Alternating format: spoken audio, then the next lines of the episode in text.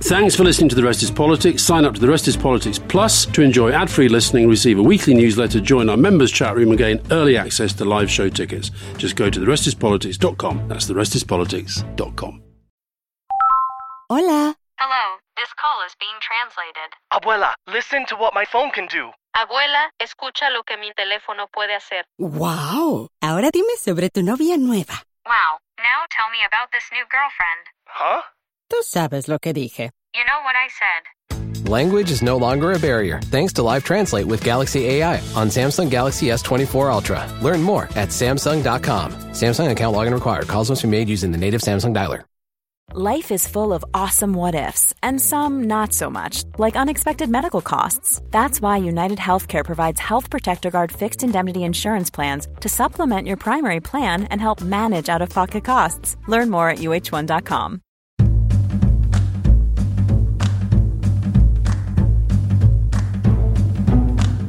Welcome to the Rest is Politics with me, Rory Stewart. And me, Alastair Campbell. Great to see you, Alistair, and you're looking very smart, I see. You're wearing your Burnley tie. I am wearing a Burnley tie. We're, we're probably going to win the championship by the end of the day.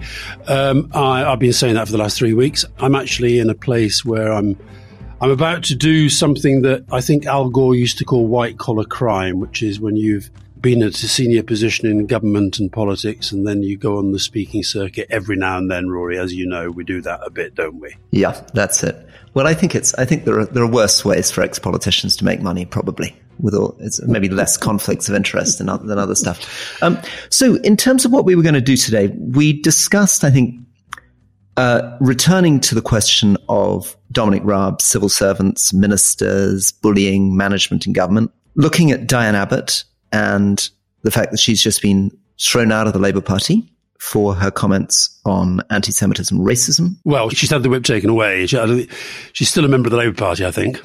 Still a member of the Labour Party, okay. Not a member of the Parliamentary Labour Party, I guess. Yeah. Not sitting as a Labour MP at the moment. Yeah, yeah. And then we're going to find ourselves talking about Sudan. So this is 25th of April. So obviously we're, we're staying on top of a fast moving situation, both what's happening in Sudan and how the British government is responding with its evacuations.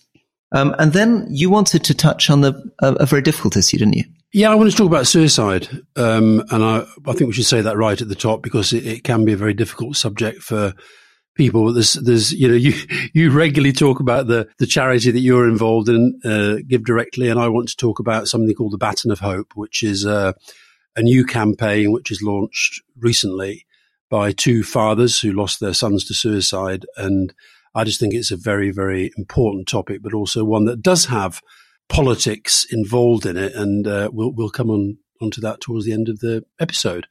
But I think kicking off with Dominic Raab, we did um, an emergency podcast the other day when he when he resigned as deputy prime minister, and we, we we covered some of the issues at the heart of this. But I've been trying to get a handle on it post that. I, I didn't feel terribly satisfied with our discussion because I didn't think we really got to the heart of it. And also, I think it, it happened so quickly that we didn't really know. And I've been calling around quite a few people in the senior civil service and, and actually some lower down the ranks and trying to get closer to these events. And I have to say, I'm sensing real anger at the way this has been handled. A lot of anger at the lack of support for victims. Anger at the way that Raab was given the report in advance and therefore allowed to frame a new narrative the victims of his intimidation, bullying, etc., one of them apparently finding out the contents via Raab's article in the Daily Telegraph. And also, I think now, amongst people nothing to do with this necessarily with this argument, anger that the civil service is becoming a new flank in the so-called culture wars. And I, I, mentioned on the, when we discussed this the other day, on the day he resigned, I mentioned that I thought there was something very bad about him being given this report in advance and being given this time to frame his own response.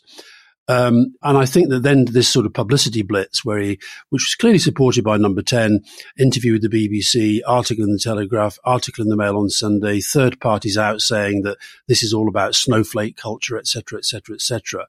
And the welfare of the complainants. And I didn't realize there were so many. There were, we're talking quite a lot of people here who, who were interviewed, who brought forward complaints. And that's, as you know, when you think of the power structures in government, the gap in power between a Secretary of State and a relatively junior officials. And we're talking about, I thought we were talking about Sir Humphreys in these, these, these complaints. And, and, in some cases we are, aren't we? Because we're talking about the ambassador in some cases, Madrid. We're talking yeah, about an yeah. ambassador, yeah. But we are talking actually about relatively junior, young civil servants. It's quite a big thing for them to put their name to a formal complaint against the Secretary of State who, who, who might survive that complaint.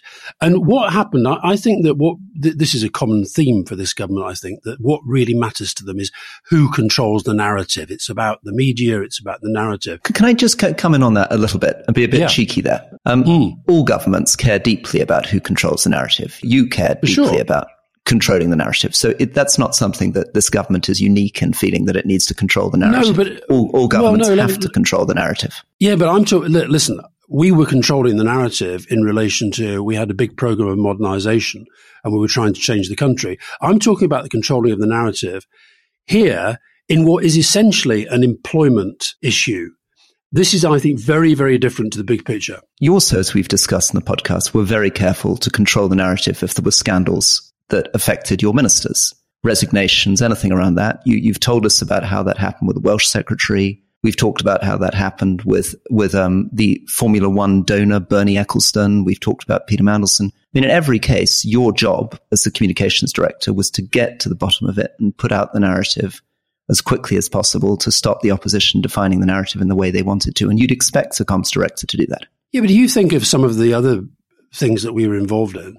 Like, for example, you mentioned there Peter Mandelson, for example, with one of the, the inquiries into him. I can remember there being an absolute sort of process by which anybody who was connected to those inquiries possibly was going to have to respond to those inquiries had to be entitled to be across the content before it was out into the public domain. This did not happen in this case. I think what happened is that Sunak knew he read the report. I think he probably knew Raab's going to have to go. He didn't want to sack him. He wanted to help him, though, to allow to frame his own response. But that does mean that the people who had complained were completely left in the dark. They were unable to respond. They didn't know what this thing was going to say.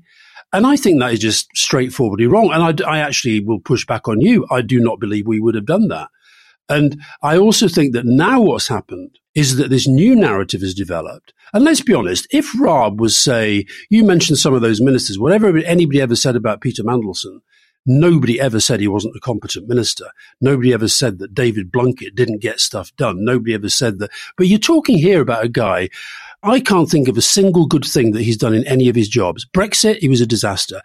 Justice, the criminal justice system is a mess. Foreign Office, we're going to be talking about Sudan and the evacuation there. He has got an absolute massive blot from his time there for his utter dereliction of duty in relation to the withdrawal from Afghanistan. But he, nonetheless, despite being seen as pretty incompetent, has been allowed to frame this narrative that if only ministers weren't being held back by these snowflake activists, I've never met a politically activist civil servant in my life. I think this is a new narrative, and I think it's a dangerous narrative. Yeah. I, so I think where where we got to in our emergency pod was was a good place, which is to say that it's absolutely right that ministers should hold civil servants to high standards. Yeah. Agreed. It's absolutely true that ministers can experience obstruction in their departments, but that that doesn't require behaving in this way. I came across a lovely letter which Winston Churchill's wife sent him I saw you put that on social media and I, I, read it, Rory, and I thought, why has he put that on social media rather than revealed it for the first time on the podcast? But anyway, carry on. well, let me, let me just read a little bit of it because I think it's, it's a lovely sense of her, I think, making better than you or I can the point that just because you are in a se- serious position, you don't need to behave like this. And in fact, the sense that all of us can find ourselves getting dragged into dynamics which are completely unnecessary and very harmful to people around us. So she says, mm. she's writing to Winston Churchill during the war. It's his wife, Clemmy. Darling, I hope you will forgive me if I tell you something I feel you ought to know. One of the men in your entourage, a devoted friend, has been to me and told me there is a danger of you being generally disliked by your colleagues and subordinates because of your rough, sarcastic, and overbearing manner. If an idea is suggested, say at a conference, you're supposed to be so contemptuous that presently no ideas, good or bad, will be forthcoming. Mm. I was astonished and upset because in all these years, I've been accustomed to all those who've worked with and under you loving you. I said this and was told, no doubt, it is the strain. My darling Winston, I must confess that I've noticed deterioration in your manner, and you're not as kind as you used to be. Mm. It's for you to give the orders, but with this terrific power, you must combine urbanity, kindness, and if possible, Olympian calm. I cannot bear that those who serve the country and yourself should not love you as well as admire and respect you. Besides, you won't get the best results by irascibility and rudeness. Please forgive your loving, devoted, and watchful Clemmy. Well, that says to me that that is a proper marriage where she feels able to say that and she feels justified in saying that. And I suspect he may have, he may have listened. Um, I'll tell you a story about another prime minister, Mr. Tony Blair. I can remember on a trip to Washington, we were flying to Washington where Tony Blair was going to be seeing George Bush and making a, a quite an important speech in the build up to Iraq.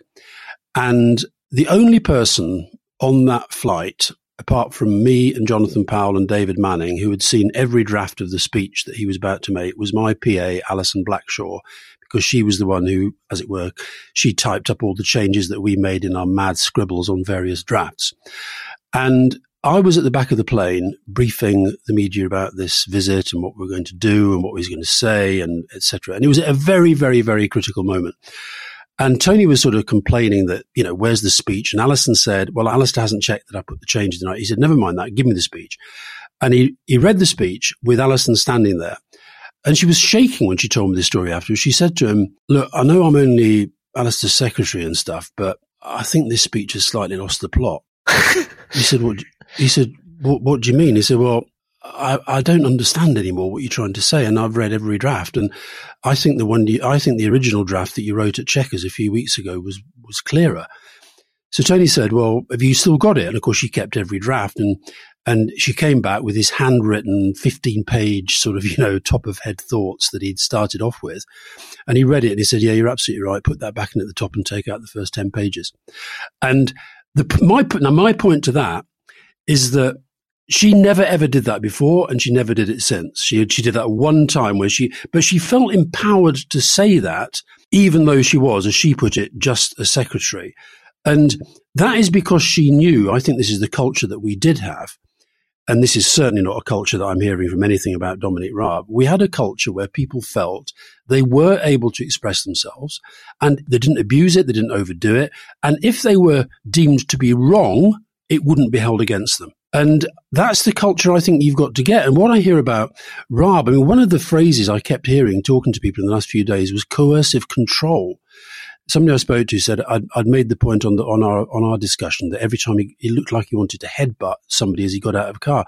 Somebody said he was like that all the time in meetings. You felt scared to speak because you felt this physicality coming towards you. Uh, yeah, I, so I, I, think the physicality point is a really interesting one.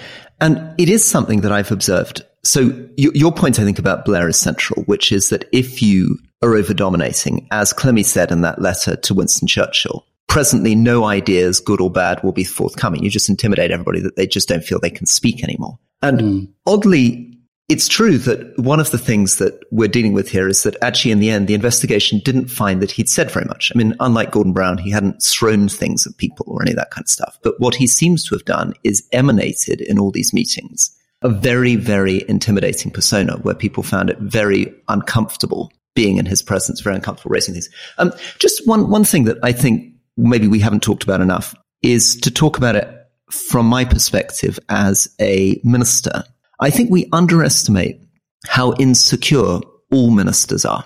Remember that most ministers are professional politicians. They've spent most of their training not managing things. They've spent their training sticking leaflets through doors, working their way up inside the party system.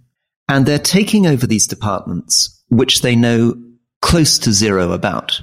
So if you take over the NHS, you're suddenly taking over a department which has got, you know, 1,250 hospitals, 564 million patient contacts a year. you know, one and a half million patient contacts a day. That's why a central skill has to be to understand who your key people are and motivate them properly. 100%. But what I notice is that 90% of ministers do not respond well to this. It's very, very few ministers who actually are good at their jobs. I thought Dave Miliband was good at his job when I saw him as foreign secretary. I thought Michael Gove was actually very, very effective. People might disagree with him, but he was very effective about driving change through his department, whether you liked what he was doing or not. Mm. But they're absolutely in the minority. Most ministers respond either by basically doing nothing. They just preside in a relatively polite way over their department, but don't actually bring any change. And often civil servants quite like that. I often find when I was in parliament that the ministers that civil servants were praising to me, oh, isn't he lovely?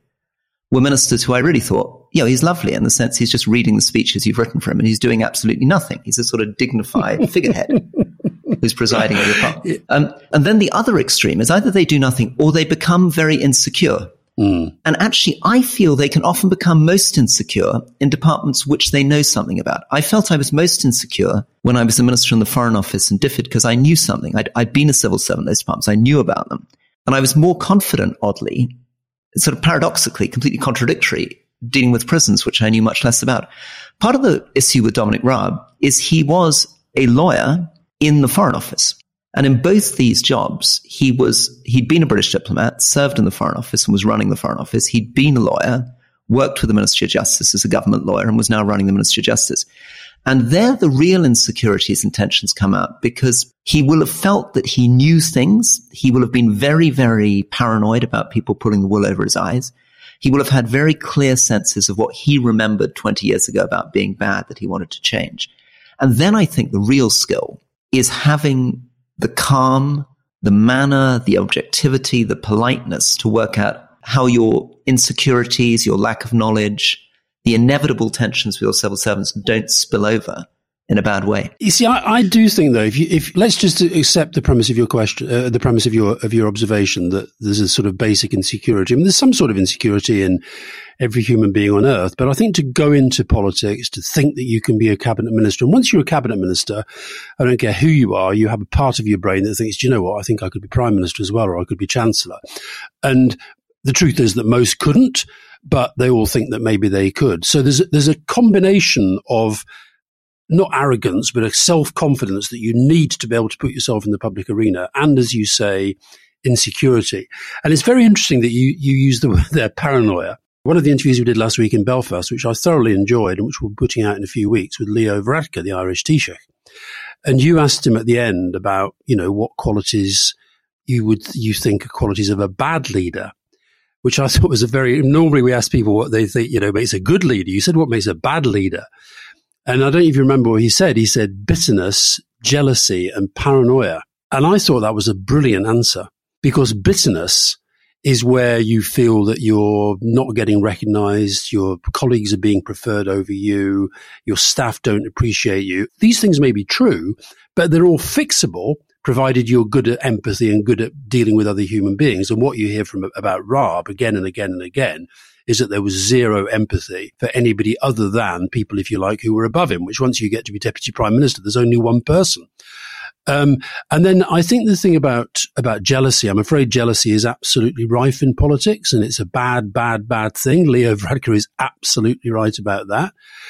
And paranoia is is dangerous. I mean, I've had, on one occasion in my life, I've had clinical paranoia. I know how really, really bad that is, where, where I literally thought that everybody around me was trying to destroy me.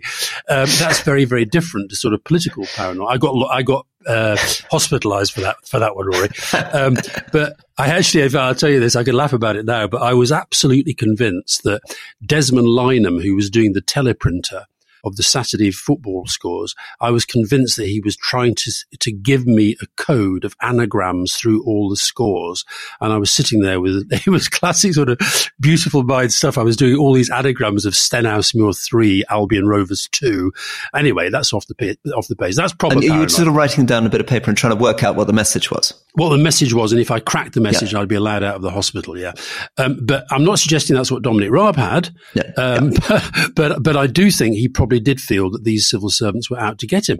My sense is that they wouldn't have, they weren't out to get him, but they didn't know how to deal with him. And somebody put a thing on here you are. I'm going to say something moderately positive about a Conservative minister of the past, Brian Mawhinney, who actually was a pretty tough opponent to us and, and did some pretty harsh things when he was Tory party chairman. But somebody put a thing on social media in, in response to what we were talking about the other day. And he said, when Brian Mawhinney was a, was a minister, he said a lot of his civil servants was, were literally scared to speak because of the situation outside you know they didn't necessarily want to be identified as having an opinion and he actually he actually created literally created a safe space where he, he said, look, this is a place where whatever we say to each other, we say it to each other and that's it.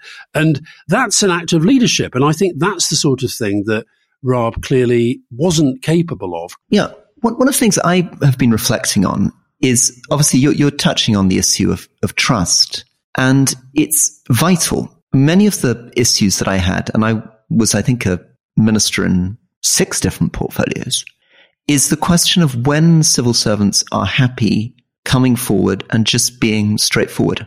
And so many of the issues I dealt with, I would get stuck in a, a complete fight about something. You know, we talked, I think, in the emergency podcast about my fighting civil servants about Skyping Yemen or fighting ambassadors about money for police. If they had come to me the next day and said, Minister, I'm really sorry we screwed up, that junior official was a bit intimidated. And I, I would have been absolutely fine and the whole thing could have been put to bed. Mm.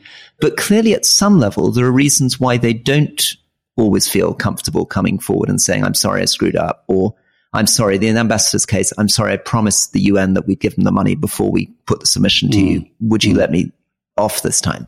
But it's, it, it's trying to encourage that sort of human normal relations. And, and the most confident civil servants were brilliant at it. I remember a deputy director at DFID coming to me and saying, Minister, I know that you think this whole project in Zimbabwe is rubbish. And maybe we didn't write it very well, but I promise you, I've been working in this field for 20 years. It's one of the best projects I've seen. Would you mind just signing it off? Mm. And I immediately relaxed and I was like, yeah, of course, no problem. Go for it. Yeah. But people having the confidence to do that is also part of the secret. No, that is absolutely right. And, and again, to another of our Belfast interviews, the one with Hillary Clinton, which was which is on leading at the moment. Her description of how Obama, when they were doing the raid on Bin Laden, asking people to say what they thought, but not say what they thought he wanted to hear, and that again is is about leadership. And that's something else that I would say for, for to Tony Blair's credit. Tony Blair always wanted people to say what he thought. We knew that he would make the decisions in the end but he wanted to be, he wanted us to fire counter opinions at him all the time. And, and we would do that sometimes in an angry way, and sometimes we might go over the top with him. He didn't mind because it was just part of a process of him then going to a decision. Where what the sense I get with with uh, with Raab is that people literally were scared to say what they thought or to tell him facts that he might not like the facts. And then if you add on to this, and again, this comes back to you, you mentioned Churchill. I've talked about Tony. You know, I've not read the, the Fiona was telling me about these extracts of the Anthony Seldon book on, on Boris Johnson, which sounds like things were even more dysfunctional than even you and I thought. Now, if that's happening at the top, where people are constantly using the C word against each other, constantly blaming, where there are rows going on between his main advisor Cummings and his wife Carrie Symonds, and he's sort of telling everybody else, oh God, I can't cope with these people, then don't be surprised if people actually feel, you know what, just keep your head down. Don't do difficult things. Don't give difficult advice. Don't actually do your job. That's when it becomes completely dysfunctional. Very good. Well, I, I mean, I think that's that's been good, and I'm, we've done quite a lot of time. But I think it's worth because we do care about politics and government. I think this goes to the heart of something very important. Um, now, just to touch quickly before the break on Diane Abbott. So to remind mm. people of what happened there. So very quickly, uh, Diane Abbott, very senior Labour MP who was Shadow Home Secretary under Jeremy Corbyn, has been suspended as Labour MP, and this is because she wrote a letter about racism to the Observer newspaper. So she said many types of people with points of difference, but they're not subject to racism all their lives. So she wrote Irish Jewish traveller people undoubtedly experience prejudice, which she said is similar to racism, but they're not all their lives subject to racism. And I think the thing that really got her in trouble is when she said that redheads, for example, can experience this prejudice. And I think that's been something that's really provoked many, many groups who feel that their experience of prejudice and discrimination is completely trivialized by comparing them to redheads. And so Keir Starmer's removed the whip. and she's apologized for errors and what she said was an initial draft. Um, and there's some, been some very, very interesting writing about this. I think one thing to notice is that the language she used in that email up to the red hair bit was very, very technical. It sounds like a researcher who's done a sociology degree using phrases mm. like, you know, it's similar to, often uses interchangeable, but not the same thing. And I guess what she was trying to say is that she sees racism in terms of the oppression of one race by another. And she would think in terms of wealth gap, employment, housing, incarceration, drug and immigration arrests, infant mortality, a whole sense that a whole institutional power mm. is getting behind that and that that was her experience as a black woman. And it brings us, of course, to the response that we got from David Baddiel uh, on the basis of his book, Jews Don't Count. Which I thoroughly enjoyed as an interview, and a lot of people did. And I, I think it was, he talked about the hierarchy of racism. And I think that's what we're seeing here. He made the point about Jeremy Corbyn. He didn't believe that Jeremy Corbyn was anti Semitic. He didn't believe that Jeremy Corbyn sort of, you know, wanted to damage Jewish people, uh, but he f- he felt that because of his political ideolo- ideology and because there are these tropes about Jews relating to wealth, relating to power, that it's not seen in the same way as racism against black people, against Pakistanis, against Indians. And I think that phrase, the hierarchy of racism, is perhaps what led to Diane Abbott writing this letter. I mean, I, I, I can't pretend to be close to Diane Abbott. I've obviously known her for a very long time. She's on a very different sort of political agenda inside the Labour Party to mine. I don't know. I see there was a theory doing the rounds, as you, you've alluded to this, that it was a sort of, you know, a member of staff drafting it. But if you're sending a letter to a newspaper, you assume that you you would check that before it went. Um, and I do think as well, despite obviously it was a terrible, terrible thing to say. I think Keir Starmer was right to, to act very, very quickly and very, very decisively. But at the same time, I've been tracking some of the stuff now that is being said about Diane Abbott online. And you know, I've got a very, very thick skin. I get a lot of abuse on social media. It really doesn't bother me. And, but Diane Abbott gets it on a scale that no other person in public life does. This has been sort of proven by, but by data analytics that Diane Abbott is the most abused member of parliament. And I've actually noticed that even within kind of WhatsApp groups and so forth in recent days, every time Diane Abbott's in the news, there's a sort of stack of stuff gets sent out by people who ought to know better. So I just wonder whether that does have an effect on your mind that does actually make you kind of lose your judgment a bit. And she's certainly been, um, you know, she's, she was the first black woman elected to parliament. She's the longest standing black member of parliament. She has experienced very, very significant racism in her life. It matters deeply to her. I thought the, probably the, the soundest judgment on this was, was Daniel Finkelstein, and we'll put the little video up in, um, uh, in our newsletter, but he said in thinking about racism and the oppression of vulnerable minorities, we should be generous and appreciate that many, many people have experienced horrifying things. Mm. And he, he mentioned that his mother had been in Belsen, his father had been in Siberia, and people would say, which was worse? And she would say, it's not a competition. And I think what he was trying to say there is that the experience of racism is horrifying. The experience of anti-Semitism is horrifying. And vulnerable minorities should not be getting into a competition about which is worse. It doesn't help anybody. Yeah, yeah, yeah. I mean, I, I sort of think that Diane Abbott can. She's obviously in a very different sort of political position to mine within the Labour Party. It sort of suggests to me that there was perhaps a lot, a, lot, a lack of judgment here as much as anything else.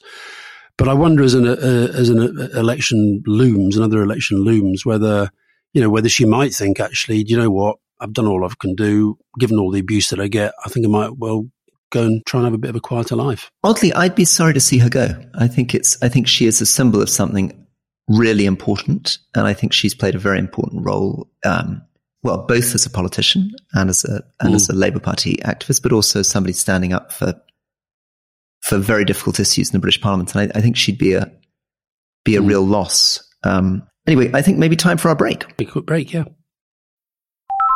Hola. Hello, this call is being translated. Abuela, listen to what my phone can do. Abuela, escucha lo que mi teléfono puede hacer. Wow. Ahora dime sobre tu novia nueva. Wow. Now tell me about this new girlfriend. Huh? Tú sabes lo que dije. You know what I said. Language is no longer a barrier thanks to Live Translate with Galaxy AI on Samsung Galaxy S24 Ultra. Learn more at Samsung.com. Samsung account login required. Calls must be made using the native Samsung dialer. Whether you're making a delicious family meal or a post workout snack, choose the farm fresh taste of Eggland's best eggs. Only Eggland's best hens are fed their proprietary all vegetarian feed. That's what makes their eggs more nutritious. With 10 times more vitamin E, 25% less saturated fat, and 6 times more vitamin D compared to ordinary eggs. Eggland's best. Better taste, better nutrition, better eggs. Visit egglandsbest.com to learn more. Atlassian software like Jira, Confluence, and Trello help power global collaboration for all teams so they can accomplish everything that's impossible alone. Because individually we're great, but together we're so much better. That's why millions of teams around the world, including 75% of the Fortune 500, trust Atlassian software. Learn how to unleash the potential of your team at Atlassian.com. That's A T L A S S I A N.com. Atlassian. Wearing a Men's Wearhouse outfit makes you confident, like you could do anything. So you dance like no one is watching, even though everyone is watching. Because of the Men's Wearhouse outfit, you interview like the job is already yours because it is. Because of the Men's Wearhouse outfit, you golf as if the rules don't apply to you because you're too well dressed for rules. Because of the Men's Wearhouse outfit. At Men's Wearhouse, get measured, get fitted, get hot, get confident in everything from tailored suits to underwear and all the stuff in between. Love the way you look at Men's Wearhouse.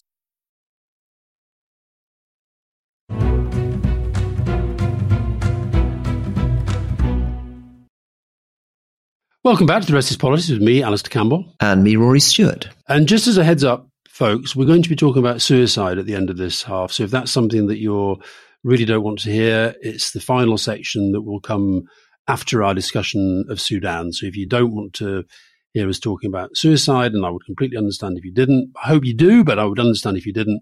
Then that is that is when to switch us off. And one point, you will have heard us if you're an avid listener to the podcast, Alistair and and me talking a lot about leading.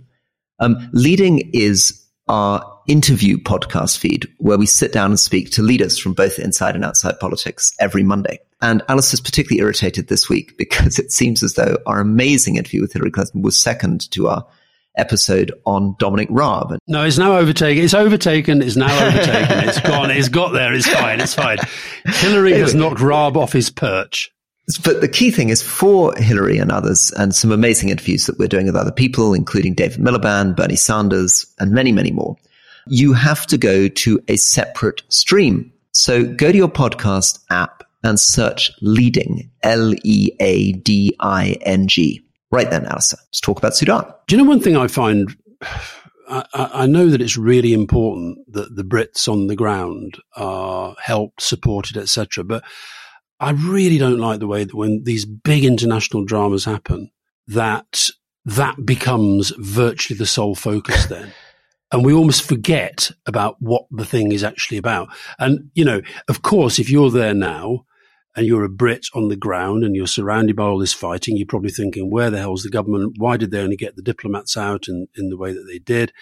But there's a part of it that's thinking, yeah, but what about the people who have got no chance of leaving whatsoever, the people of, of Sudan, who have had a horrific kind of recent modern history. You know, I wonder if, if we shouldn't talk a little bit about what came before all this, because I think this guy was, in fact, I'm, I know he was, he was in power the whole time through New Labour, Omar al Bashir. Yeah, came in, in came in military coup in 1989. So he he's really was was in before John Major. So he's like exactly. So it's like three decades, a, a, a pretty brutal dictator, um, as you say, rose to power in a in a military coup. There've been plenty of those. There've been very, very, very few years of stability and democracy since Sudan became independent. You've had the, the, civil war that led to the, the secession of South Sudan as a separate country. You had Darfur, for which Omar al-Bashir, I think, became the first serving president to be indicted for war crimes. Which, which fascinating quickly on that one, just before you keep going on, on that.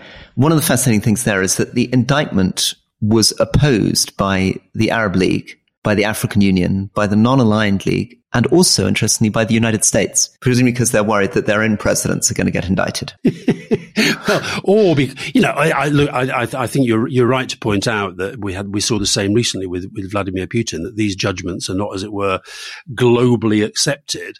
But the point is that this guy had a very, very, very bad track record, and of course, the two guys that we're talking about now, they came to power in part through the, the, toppling of him, through the coup that was that was against him, and and everything everything that preceded that. You're exactly right. So Hemedti, who's the um, leader of the the Rapid Force, was in a sense seen as a sort of almost the chosen son that Omar al-Bashir never had. He was a great Absolutely. great favorite of the previous president. Came from nothing. Came from the very very far west of the country, from a tribal group that was semi-nomadic and migrated across the, the Chad Sudanese borders, left school with no education, was a market trader, mm. rose up through the ranks of the Janjaweed militia, which was this group of often mounted on horses or camels, predominantly Arab tribes that were used by Omar al-Bashir in this counterinsurgency campaign in Darfur, in which maybe 400,000 people were killed, many, many millions displaced. And he essentially is a, a, political entrepreneur who uses all these opportunities to make money and gain power. So he turned against Omar al-Bashir at one point and then was bought off with money and gold mines and made a general. I mean, he's not a general in any normal sense. It's just kind of honorary title that he's given. No. Oh, um, um, talk, talking of money, Rory, Omar al-Bashir was reckoned to have, and I don't know, listen, who knows how these, these things work, but he was reckoned to have $9 billion in banks in London. It's pretty, pretty a lot of money, isn't it? In one of the poorest countries of the yeah, world. And, and, and a state with a lot of oil revenue. The other person, I don't know whether you came across him, that I knew a little bit was a man called Hassan al Turabi, mm-hmm. who was the, the power behind the throne with Omar al Bashir, um, who I remember seeing, I guess, sort of 2010, 2012, when he would turn up to international conferences beautifully dressed in white with a white turban, having made a transition from being one of the sort of leading Islamists who'd supported killing people for apostasy towards strangely becoming almost a sort of liberal voice in his later age. And one of the things that was going on in Sudan, and one of the reasons um, why people like Osama bin Laden were attracted to the state, is this weird combination of authoritarian military rule and Islamist government produced a very, very strange breeding ground for, mm. for, for, horror of different kinds. I read a, a, a, an analysis by uh, Kholod Khair, K H A I R, who runs something in the Confluence Advisory think tank. And she was making the point that actually the international community has a lot of responsibility in what's happening that he felt there was a we've talked a lot about how you you want to think the best of people that you're trying to maneuver into positions that you think will improve the situation. He thinks that the post al-bashir political process is what has to some extent created this because we overestimated the genuine commitment of these military figures to want to bring about civilian rule. Um, and what we're seeing now, you're basically seeing two warlords just, you know, at it. It's heartbreaking because there was a moment of real optimism, moment of a civilian uprising. Omar al-Bashir went, but mm. a lot of responsibility needs to rest with the US and the UK. We're actually formally part of this quad mechanism, US, UK, UAE, Saudi. Yeah. That were meant to be leading the peace process in Sudan. And the United Kingdom has largely withdrawn from its responsibilities in Africa. Very, very sadly. I mean, to, to, put a number on it, when I was the Africa minister, I had a budget, and it's not very long ago, 2016, had a budget of over 4 billion a year just in bilateral assistance to Africa.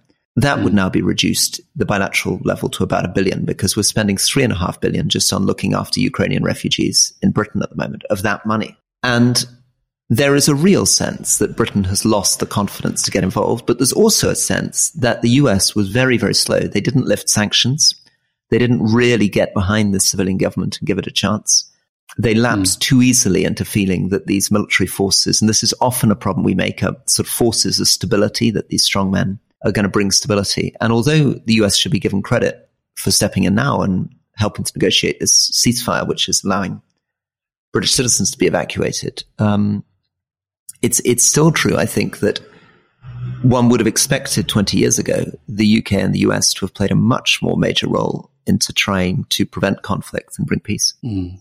We talked on, on, the in the the leading interview with Hillary Clinton. Uh, for me, one of the most compelling parts was when she talked about the the raid on Bin Laden, where you you know the, the decision gets made and then you can watch it in in real time. And I wonder whether there was something similar within the within the British system in relation to the evacuation of, of diplomats. Now, the government, our government, is getting a lot of criticism for focusing on the diplomats rather than on the so-called ordinary people, normal members of the public who are there. Andrew Mitchell, the minister, um, has explained that they were at particular risk, partly because they were targets, but also because of physically, geographically where they were. And that side of the operation, you know, I think you and I, even though you think I'm a little bit too fond of the military, I think you and I both recognize that our special forces are you know, genuinely amongst the best in the world. They do seem to have, have pulled off a pretty extraordinary thing. And yet since then, we're seeing other countries that have been able. I was following the German news yesterday, and there were there were you know hundred. They were just interviewing lots and lots of people who were being evacuated by the German military. I mean, I I've been involved in this a lot. I was a young diplomat in Indonesia in '98 when we had to evacuate British citizens out of Indonesia because the Suharto government was collapsing. Yeah. And we were under huge criticism. And as you can imagine, all the British tabloid newspapers were at the airports interviewing enraged British citizens saying these useless diplomats are doing nothing. They're not getting us out. You, you mentioned um, the Afghan evacuations. Um, it's also true that Hillary Clinton's career as Secretary of State was basically uh, derailed by what happened in Benghazi, which was the successful attack and killing of the US ambassador and the wiping out of the US embassy in Benghazi. And these decisions, I, I, it takes me right back to my time in Iraq because I had to decide. I was in, in my compound in southern Iraq. We were being attacked by men with rocket propelled grenades and mortars. We were under fire for two days. Our internet had been taken out. Buildings were being destroyed. And I had to decide whether to try to hunker down and stay in this building and defend it. And all I really had were few Italian soldiers and my bodyguard team on the roof with heavy machine guns, or whether to evacuate the civilians that were in the building. And I made the decision to evacuate. So I put them in armored vehicles. Some very brave Italian soldiers took those vehicles and in a lull in the fighting, we opened the gates and drove them out racing towards the airfield. And I remember standing with my bodyguard team on the roof watching these people go and suddenly all hell breaking loose because the insurgents attacked these vehicles. So there are bullets and rocket propelled grenades firing off the sides of these vehicles. They disappeared around the corner and for an hour, I was absolutely convinced that I had made the worst possible decision that it would have been much better to have kept them in the building and hope that we could stop ourselves being overrun and just keep fighting. And just to jump in there, Rory, you say it was you, your decision. Did you refer upwards on it? No, I, I had, I had no, I, I, I'm fully my decision. I had no internet connection. I had no way of referring upwards. Wow. So I made the decision entirely myself. So who was the who was the most senior person there who was actually a security expert? Probably the, the head of my bodyguard team. Wow. And would he, would he have been special forces? Uh, some of them were special forces. Some, one of them was a wonderful man called Mark Mitchell's a New Zealand police officer who went on to be a, a New Zealand member of parliament. He was very, very brave, very, very calm. Um, but, but in the end, I was in command. I mean, it's one mm. of hmm. the few situations where I had to make the decision fully. And, and what happened afterwards is that in the end, I managed to, with a satellite phone, persuade US thing called an AC-130 Spectre gunship to come in on the third night and kill the insurgents around the building. So we, we were not overrun. We thought at the time they'd come over the fence and kill us in the place. How many, how many were there? Uh, in the end, once we'd evacuated, I suppose there were, we evacuated probably 30 civilians and we, maybe 12 or 15 of us left. How many insurgents were around the building? Maybe a couple of hundred. So and I thought, thinking back on it, that I probably made the wrong call. That I, I, I was reflecting on it um, recently and thinking that I was one of the problems in a crisis is you think in cliches. And I had become obsessed with this idea of getting, as it were, getting the women and children out. That I was sort of evacuating a ship and I was the captain staying on the ship. And I was so keen to do this, I underestimated the fact that it might have been safer to actually leave, leave these people in the building as it was, they made it safely mm. to the airbase, but I was lucky that they did. Very, very lucky that the rocket propelled grenades didn't penetrate their vehicles, take out the tires, um, in which case they would have all been killed or kidnapped. That's what's so hard about these decisions, though, isn't it? Because uh, whichever way it went, had one of those missiles being chucked their way killed some of them, the, the outcome is seen in a totally different light. You've made the wrong decision. Now, actually, you haven't necessarily made, there is no right or wrong decision. There's just a decision you have to make. Yeah, you have to make a decision. And, and I think, sorry, I think, and i sorry, that was a long story, but I imagine that the Foreign Office and the military were having some of the same discussions about these evacuations. Is it safer to leave the civilians in place, or do you try to drive them through the middle of a civil war? So there were there are mm. checkpoints all the way through Khartoum. There are heavy artillery flying around. There's chaos at the airport. It's a very small airport. It's very difficult getting the planes in and out. So they may have made the call that actually people are safer for the time being staying in the houses. And, and they may be vindicated because what they've done is they've waited until a ceasefire and now they're beginning to move them out. What did you think about the, you, you made the analogy with the, the captain of the ship and, the, and famously the captain of the ship stays to the end. And this doesn't just seem to have been a British thing. There does seem to have been a kind of, you know, ambassadors and senior diplomats and families first in, in, in this instance.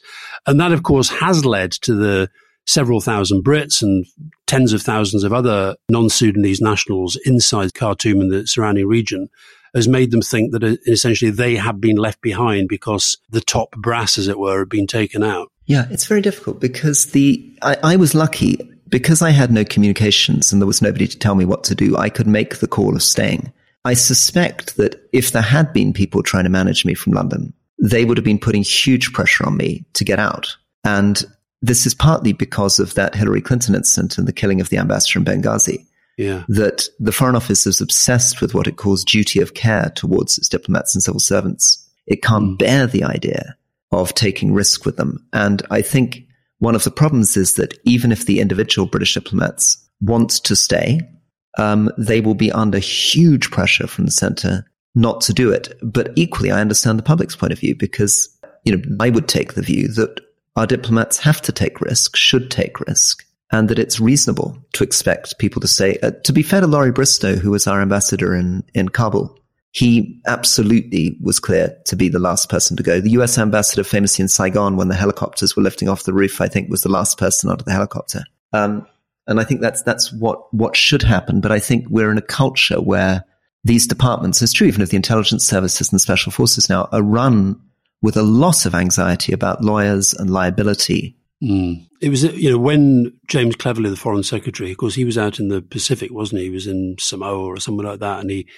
and he came back, that was obviously when they realized things were getting very, very, very, very serious. And I suppose the point you're making about communications, one of the things that makes it harder now, although it's easier that you've got better communications, in a sense for the center, it makes it harder in a way in that you're expected then to be able to make those decisions as though you were there. And of course, that is not an easy thing to do. And, and one of the things I slightly worry about with all the the diplomats and others leaving is that there is now going to be a real difficulty in assessing genuine local knowledge as to what is actually happening. And that, that makes the decision making from, from London, Berlin, Paris, wherever it might be, even harder. I think it's it's tough, and I, I and I think worth recognizing. Um, we we were going to go on, and I'm sorry to go from one depressing subject to another, but we were going to go on to talk about suicide and some of the work that yeah. you've been doing with a new charity.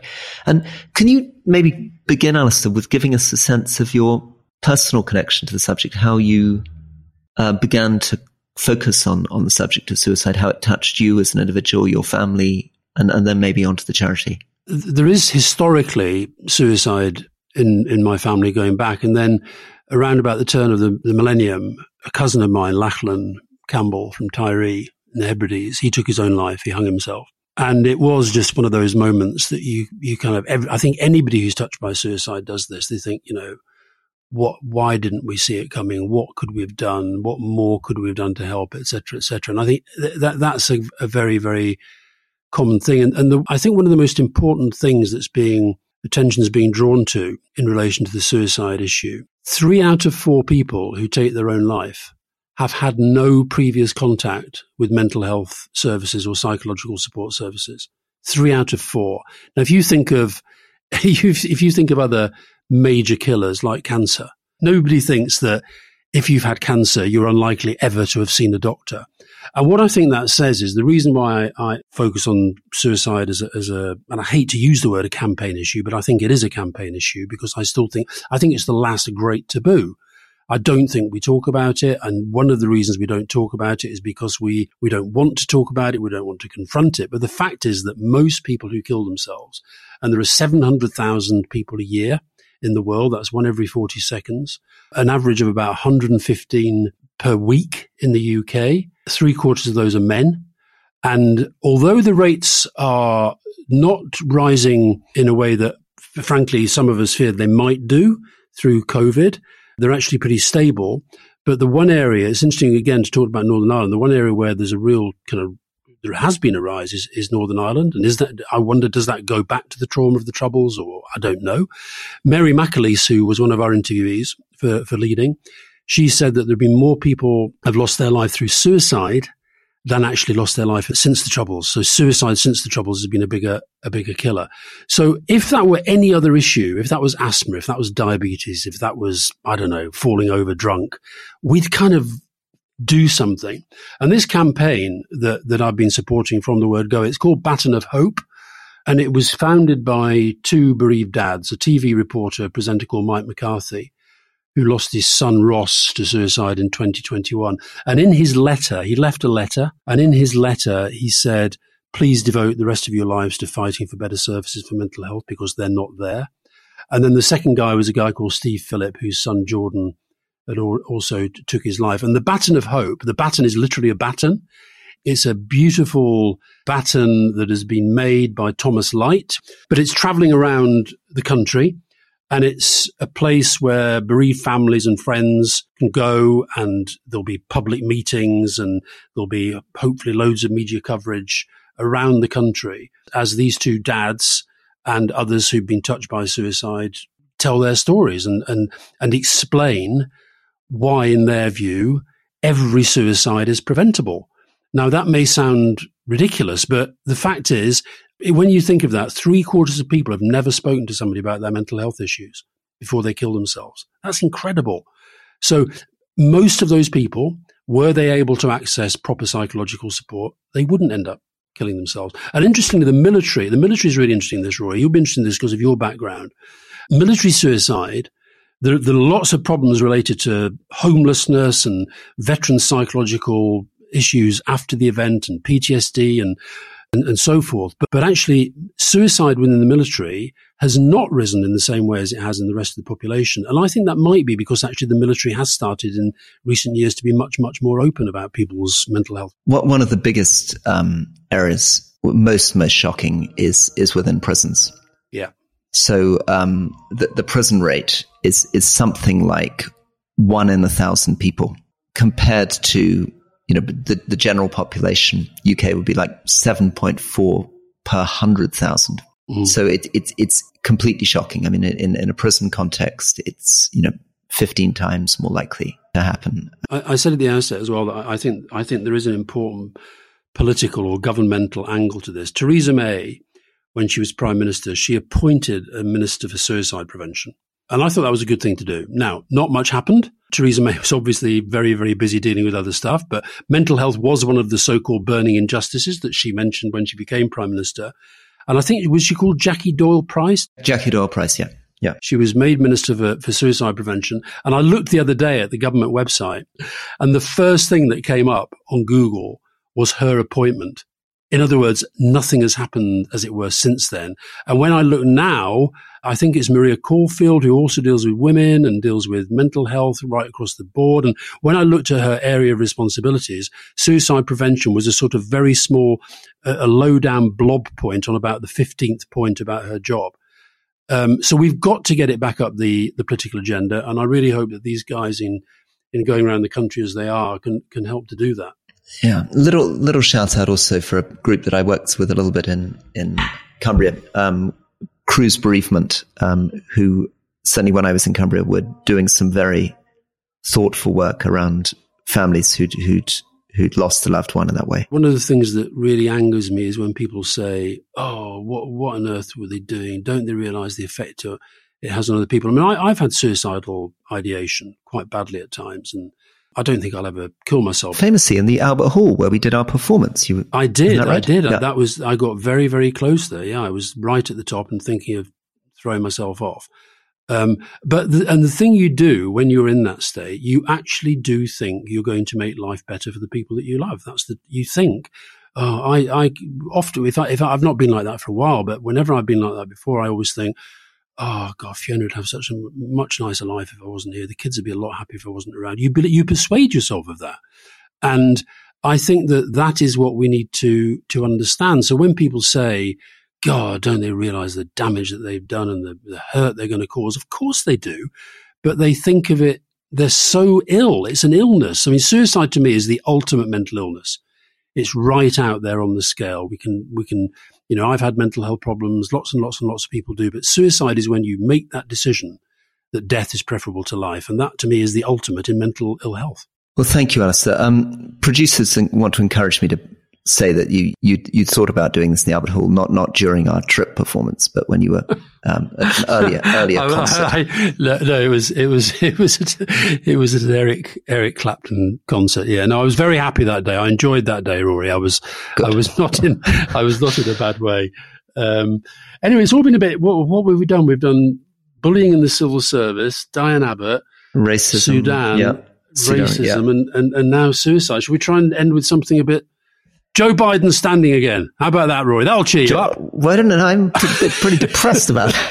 I'm not sure I'm going to put put all my money in the Joe Biden basket. As Hillary Clinton said, Biden will run and Biden will win. I hope to God she's right. Oh, let's hope so. Well, thank you very much, Alastair, and let's talk soon.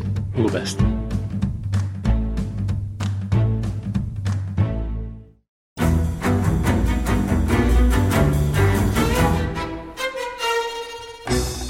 I'm Anthony Scaramucci, former White House Director of Communications and Wall Street financier. And I'm Katty Kay, US Special Correspondent for BBC Studios. I've been covering American politics for almost three decades. Welcome to The Rest is Politics US, brought to you by Goalhanger.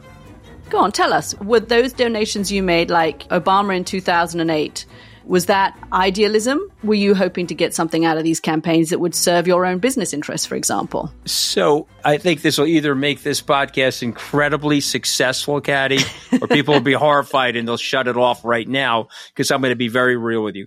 The Obama donation, I had gone to law school with President Obama.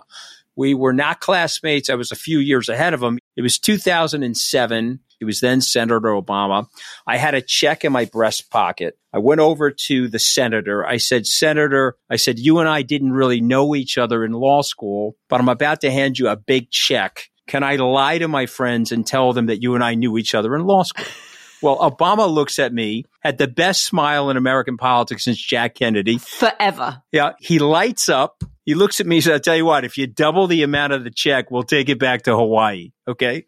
And I looked at him. I said, You're done. I had another check in my pocket. I ripped it up. I doubled the amount of the check. And I'm going to tell you right now, I've been to more White House Christmas parties during the Obama administration than the Trump administration. In this pivotal year for the United States, democracy, and world affairs, Britain's biggest podcast, The Rest is Politics, is launching stateside. Uncovering secrets from inside the Biden and Trump inner circles and how they shape the world's most important economy, but also the global economy too. New episodes are released every Friday morning. Just search The Rest is Politics US wherever you get your podcasts.